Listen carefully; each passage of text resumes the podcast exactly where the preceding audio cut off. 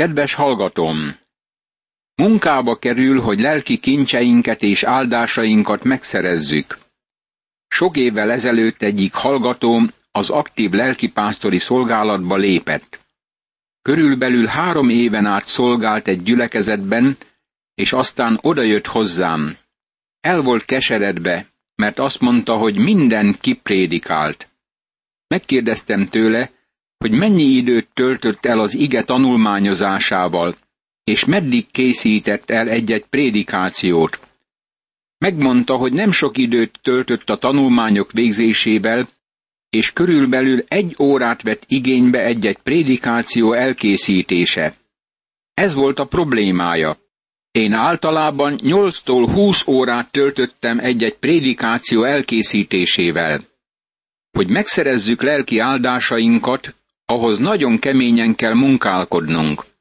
De ne felejtsd el, hogy ellenség ólálkodik körülöttünk. Óriások vannak az országban. A sátán igyekszik csapdába ejteni, ha sikerül neki. Egy másik osztálytársam egyszer panaszkodott egy professzornak egy könyvről, amit el kellett olvasnia. Azt állította, hogy az olyan száraz, mint a homok. A professzor ezt felelte. Miért nem nedvesíted meg egy kis verejtékkel a homlokodról? Ez komoly érv a kemény munka mellett. Józsué mondja törzsének. Ne jöjjetek hozzám panaszkodni. Sok földterület áll előttetek. Menjetek és hódítsátok meg. Izrael fiainak egész közössége összegyűlt Silóban. Ott helyezték el a kijelentés sátrát, miután meghódolt előttük az ország. Józsué könyve, 18. rész, első vers. Izrael gyermekei felállították a szent sátort Silóban, Efraim egyik városában.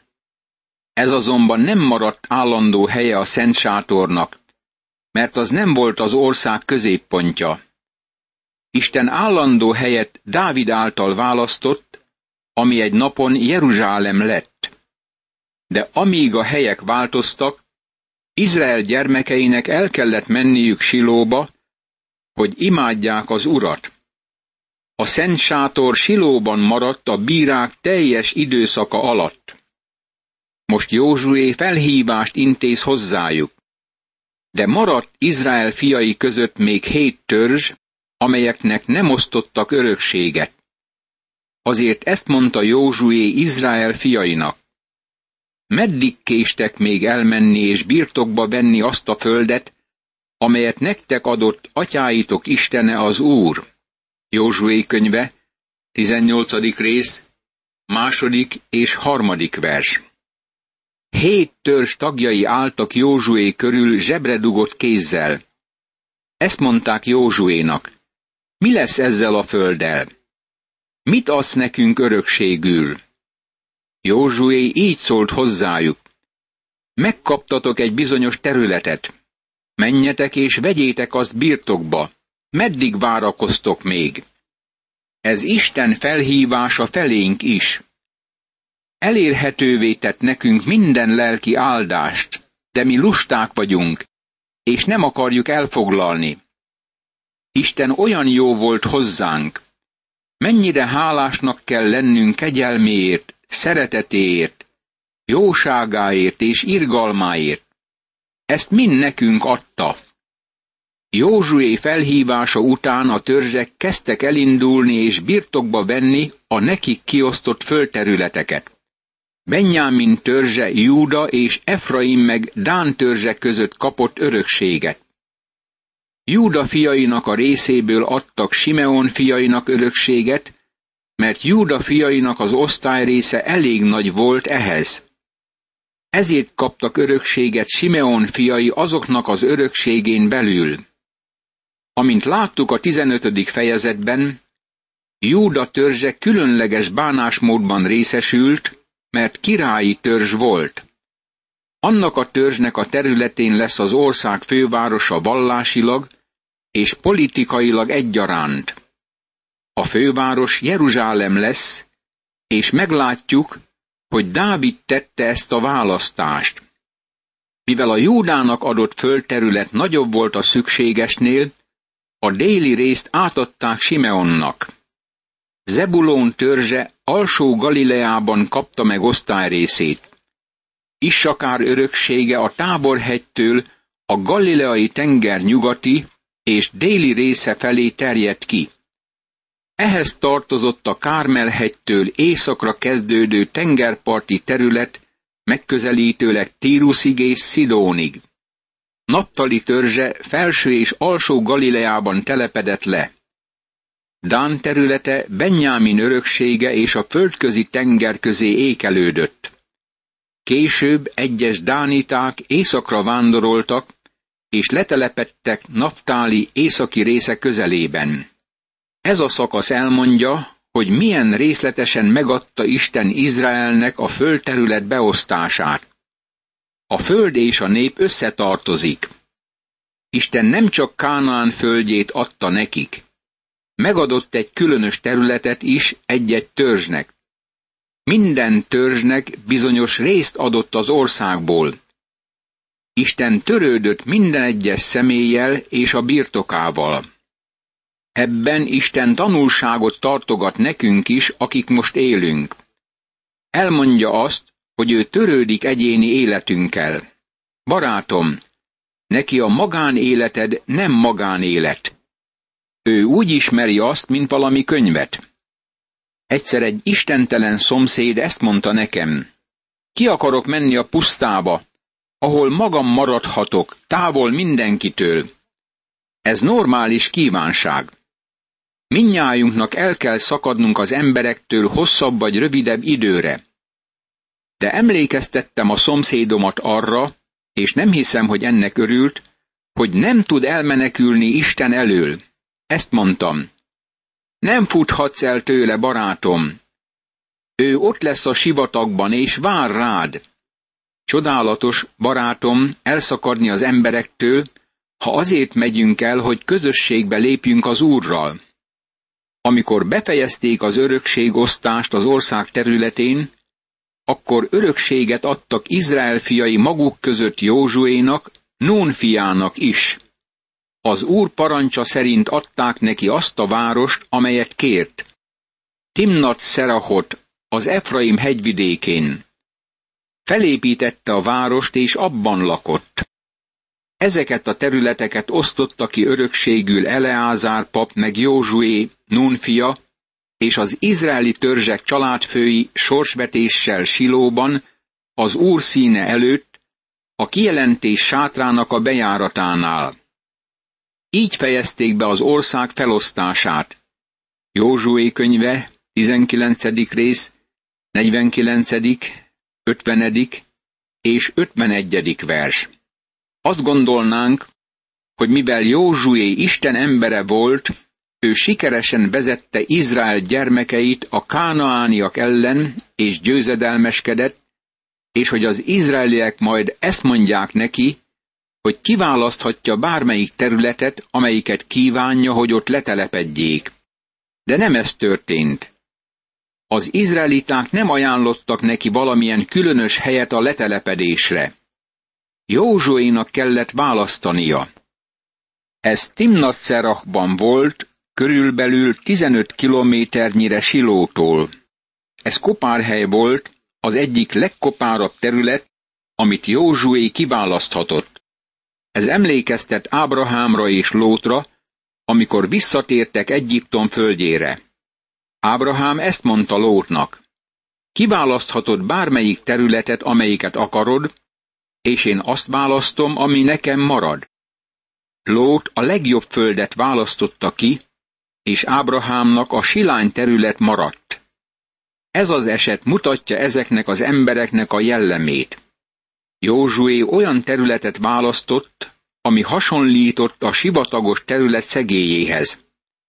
Ez bizonyára bemutatja jellemét. Megengedték, hogy Istennek ez az embere egy kis kopár területet válasszon saját osztályrészéül.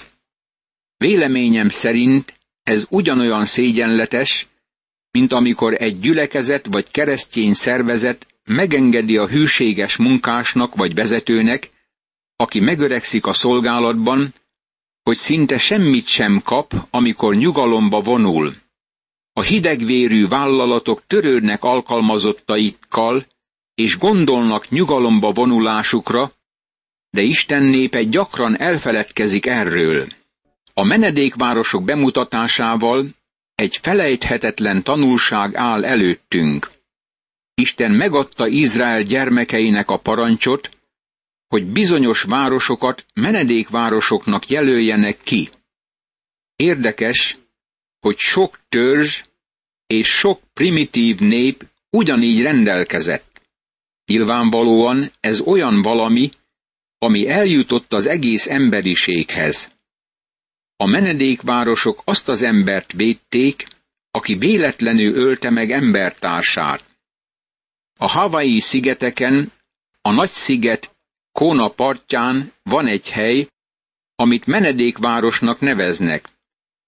Ennek a helynek a megjelölése visszatekint arra az időre, amikor még nem volt kereszténység a szigeten, és a törzsek ölték egymást, és még emberáldozatokat is mutattak be. Ma az a hely turista attrakció.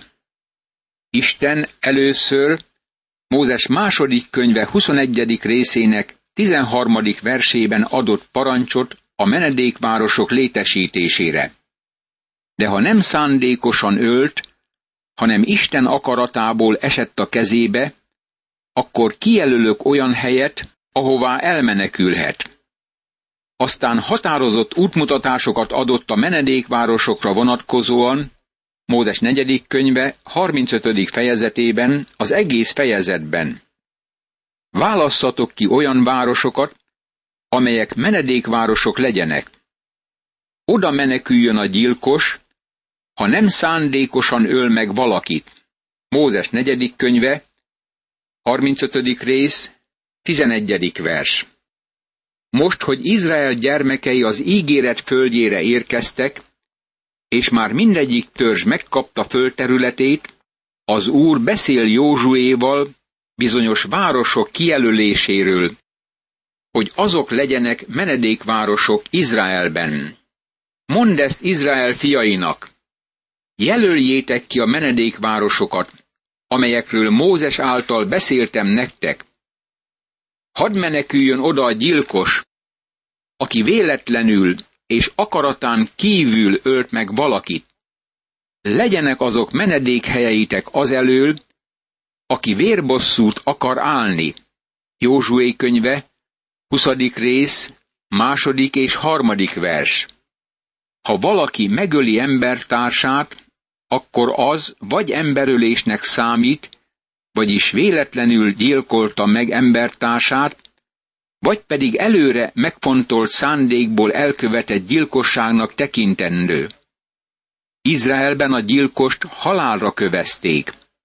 Ha társadalmunkban halálbüntetés járna a gyilkosságért, és a bűnösnek nyilvánított embert hamarosan kivégeznék, akkor azzal nagyon sok ember életét megmentenék. Nem lennénk tanúi annak, hogy rendőröket lelőnek, vagy üzlettulajdonosokat kirabolnak, és kegyetlenül meggyilkolnak a banditák. Barátom, Isten ismeri az emberi természetet. Ez volt az ő törvénye. Mégis, ha valaki egy másik embert nem szándékosan ölt meg, akkor védelmet érdemelt. Van egy példa a Szentírásban arról, hogy két ember kiment az erdőbe fát vágni. A fejszének a feje lerepült a nyeléről, és úgy megütötte a másik embert, hogy az meghalt. Tegyük fel, hogy a meggyilkolt ember testvére így szól. Tudom, hogy az az ember haragudott a testvéremre. Szándékosan ölte meg. Megölöm a gyilkost. Annak az embernek semmi lehetősége sem volna a megmenekülésre a menedékvárosok nélkül. Ezért aki felelős a halálért, lehetőséget kap arra, hogy az egyik menedékvárosba meneküljön. Ha valaki egy ilyen városba menekül, álljon meg a városkapu bejáratánál, beszélje el ügyét a város véneinek füle hallatára. Azok pedig fogadják be maguk közé a városba, adjanak neki helyet, és lakjék köztük. Ha azután üldözi őt a vérbosszuló, ne szolgáltassák ki neki a gyilkost, mert akaratán kívül ölte meg embertársát, hiszen nem gyűlölte őt azelőtt. Lakjék abban a városban mindaddig, amíg a közösség elé nem áll ítélethozatalra, vagy amíg meg nem hal az a főpap, aki abban az időben lesz szolgálatban. Akkor ismét visszatérhet a gyilkos a maga városába és házába. Abba a városba, amelyből elmenekült. Józsué könyve, 20. rész, 4. és 6. vers. A menedékváros nagy lelki tanulságul szolgál neked és nekem. Az Úr Jézus Krisztust megölték. A Szentírás világossá teszi, hogy az Úr Jézus Krisztust nem csak megölték, hanem ő a mi menedékvárosunk is. Amikor a zsidókhoz írt levél szerzője Krisztusról, ami menedékünkről ír, ezt mondja. Akik megmenekültünk, az előttünk levő reménységben. Az utalás természetesen azokra vonatkozik, akik tudatában vannak bűnösségüknek, és elfogadták azt a megváltást, amelyet az Úr szerzett meg nekik a kereszten. Akik csak menedéket találnak benne, örökre megszabadulnak a Szent Isten ítéletétől. Kivétkes Krisztus megölésében. Az egész világ vétkes. Mind zsidók, mind pogányok vétkesen állnak Isten előtt, mint akik részt vettek abban, ami az ő fiának halálát okozta. De Krisztus átadta magát engesztelésül minden emberért. Az ő kereszt halála megnyitotta nekünk a menedék útját, akik bízunk benne. Természetesen helytelen, ha valaki a zsidókat kárhoztatja Krisztus keresztre feszítéséért. Őt nem zsidó kereszten ölték meg, őt római keresztre feszítették fel. De szükségtelen bármelyik népet hibáztatni ezért. Az egyik faj éppen olyan vétkes, mint a másik. Minnyájan ugyanabban a helyzetben vagyunk. Minnyájan védkeztünk. Péter a zső zsidó testvéreinek tartott második prédikációjában ezt mondta. Most már tudom, atyám fiai, hogy tudatlanságból cselekedtetek, mint a ti elöljáróitok is. De amit az Isten előre megmondott minden profétája által, hogy az ő Krisztusa szenvedni fog, azt teljesítette be így. Apostolok cselekedetei, harmadik rész, 17. és 18. vers. Ezért Péter elmondhatta nekik, tartsatok bűnbánatot, és térjetek meg. Pálapostól világossá teszi, hogy a pogányok szintén vétkesek. A tökéletesek között azonban mi is bölcsességet szólunk, de nem e világnak, sem e világ mulandó fejedelmeinek bölcsességét. Ezt a világ fejedelmei közül senki sem ismerte fel, mert ha felismerték volna, a dicsőség urát nem feszítették volna meg. Első korintusi levél, második rész, hatodik és nyolcadik vers. Ez ige szakaszok szerint Isten az egész világot vétkesnek tekinti az emberölés vétkében, mert megölték Jézus Krisztust. Hogy még határozottabban kifejezzük ezt, bűnös vagy. De visszamutathatsz rám az ujjaddal, és ezt mondhatod, bűnös vagy. Hála legyen Istennek, hogy az Úr Jézus halála lett a mi menedékvárosunk, ahova minnyájan menekülhetünk. Oda menekültél-e már Jézushoz? Ott védelmet találsz. Milyen csodálatos ez a fejezet a menedékvárosokkal kapcsolatban. A fejezet így fejeződik be. Így különítették el Kedest Galileában, Naptáli hegyvidékén, Sikemet Efraim hegyvidékén, és Kírjat Arbát, azaz Hebront a Júda hegyvidékén. A Jordánon túl Jerikótól keletre kijelölték Becert Ruben törzséből a pusztában, a fensíkon, Rámótot Gileádban Gát törzséből, és Gólánt Básánban Manassé törzséből.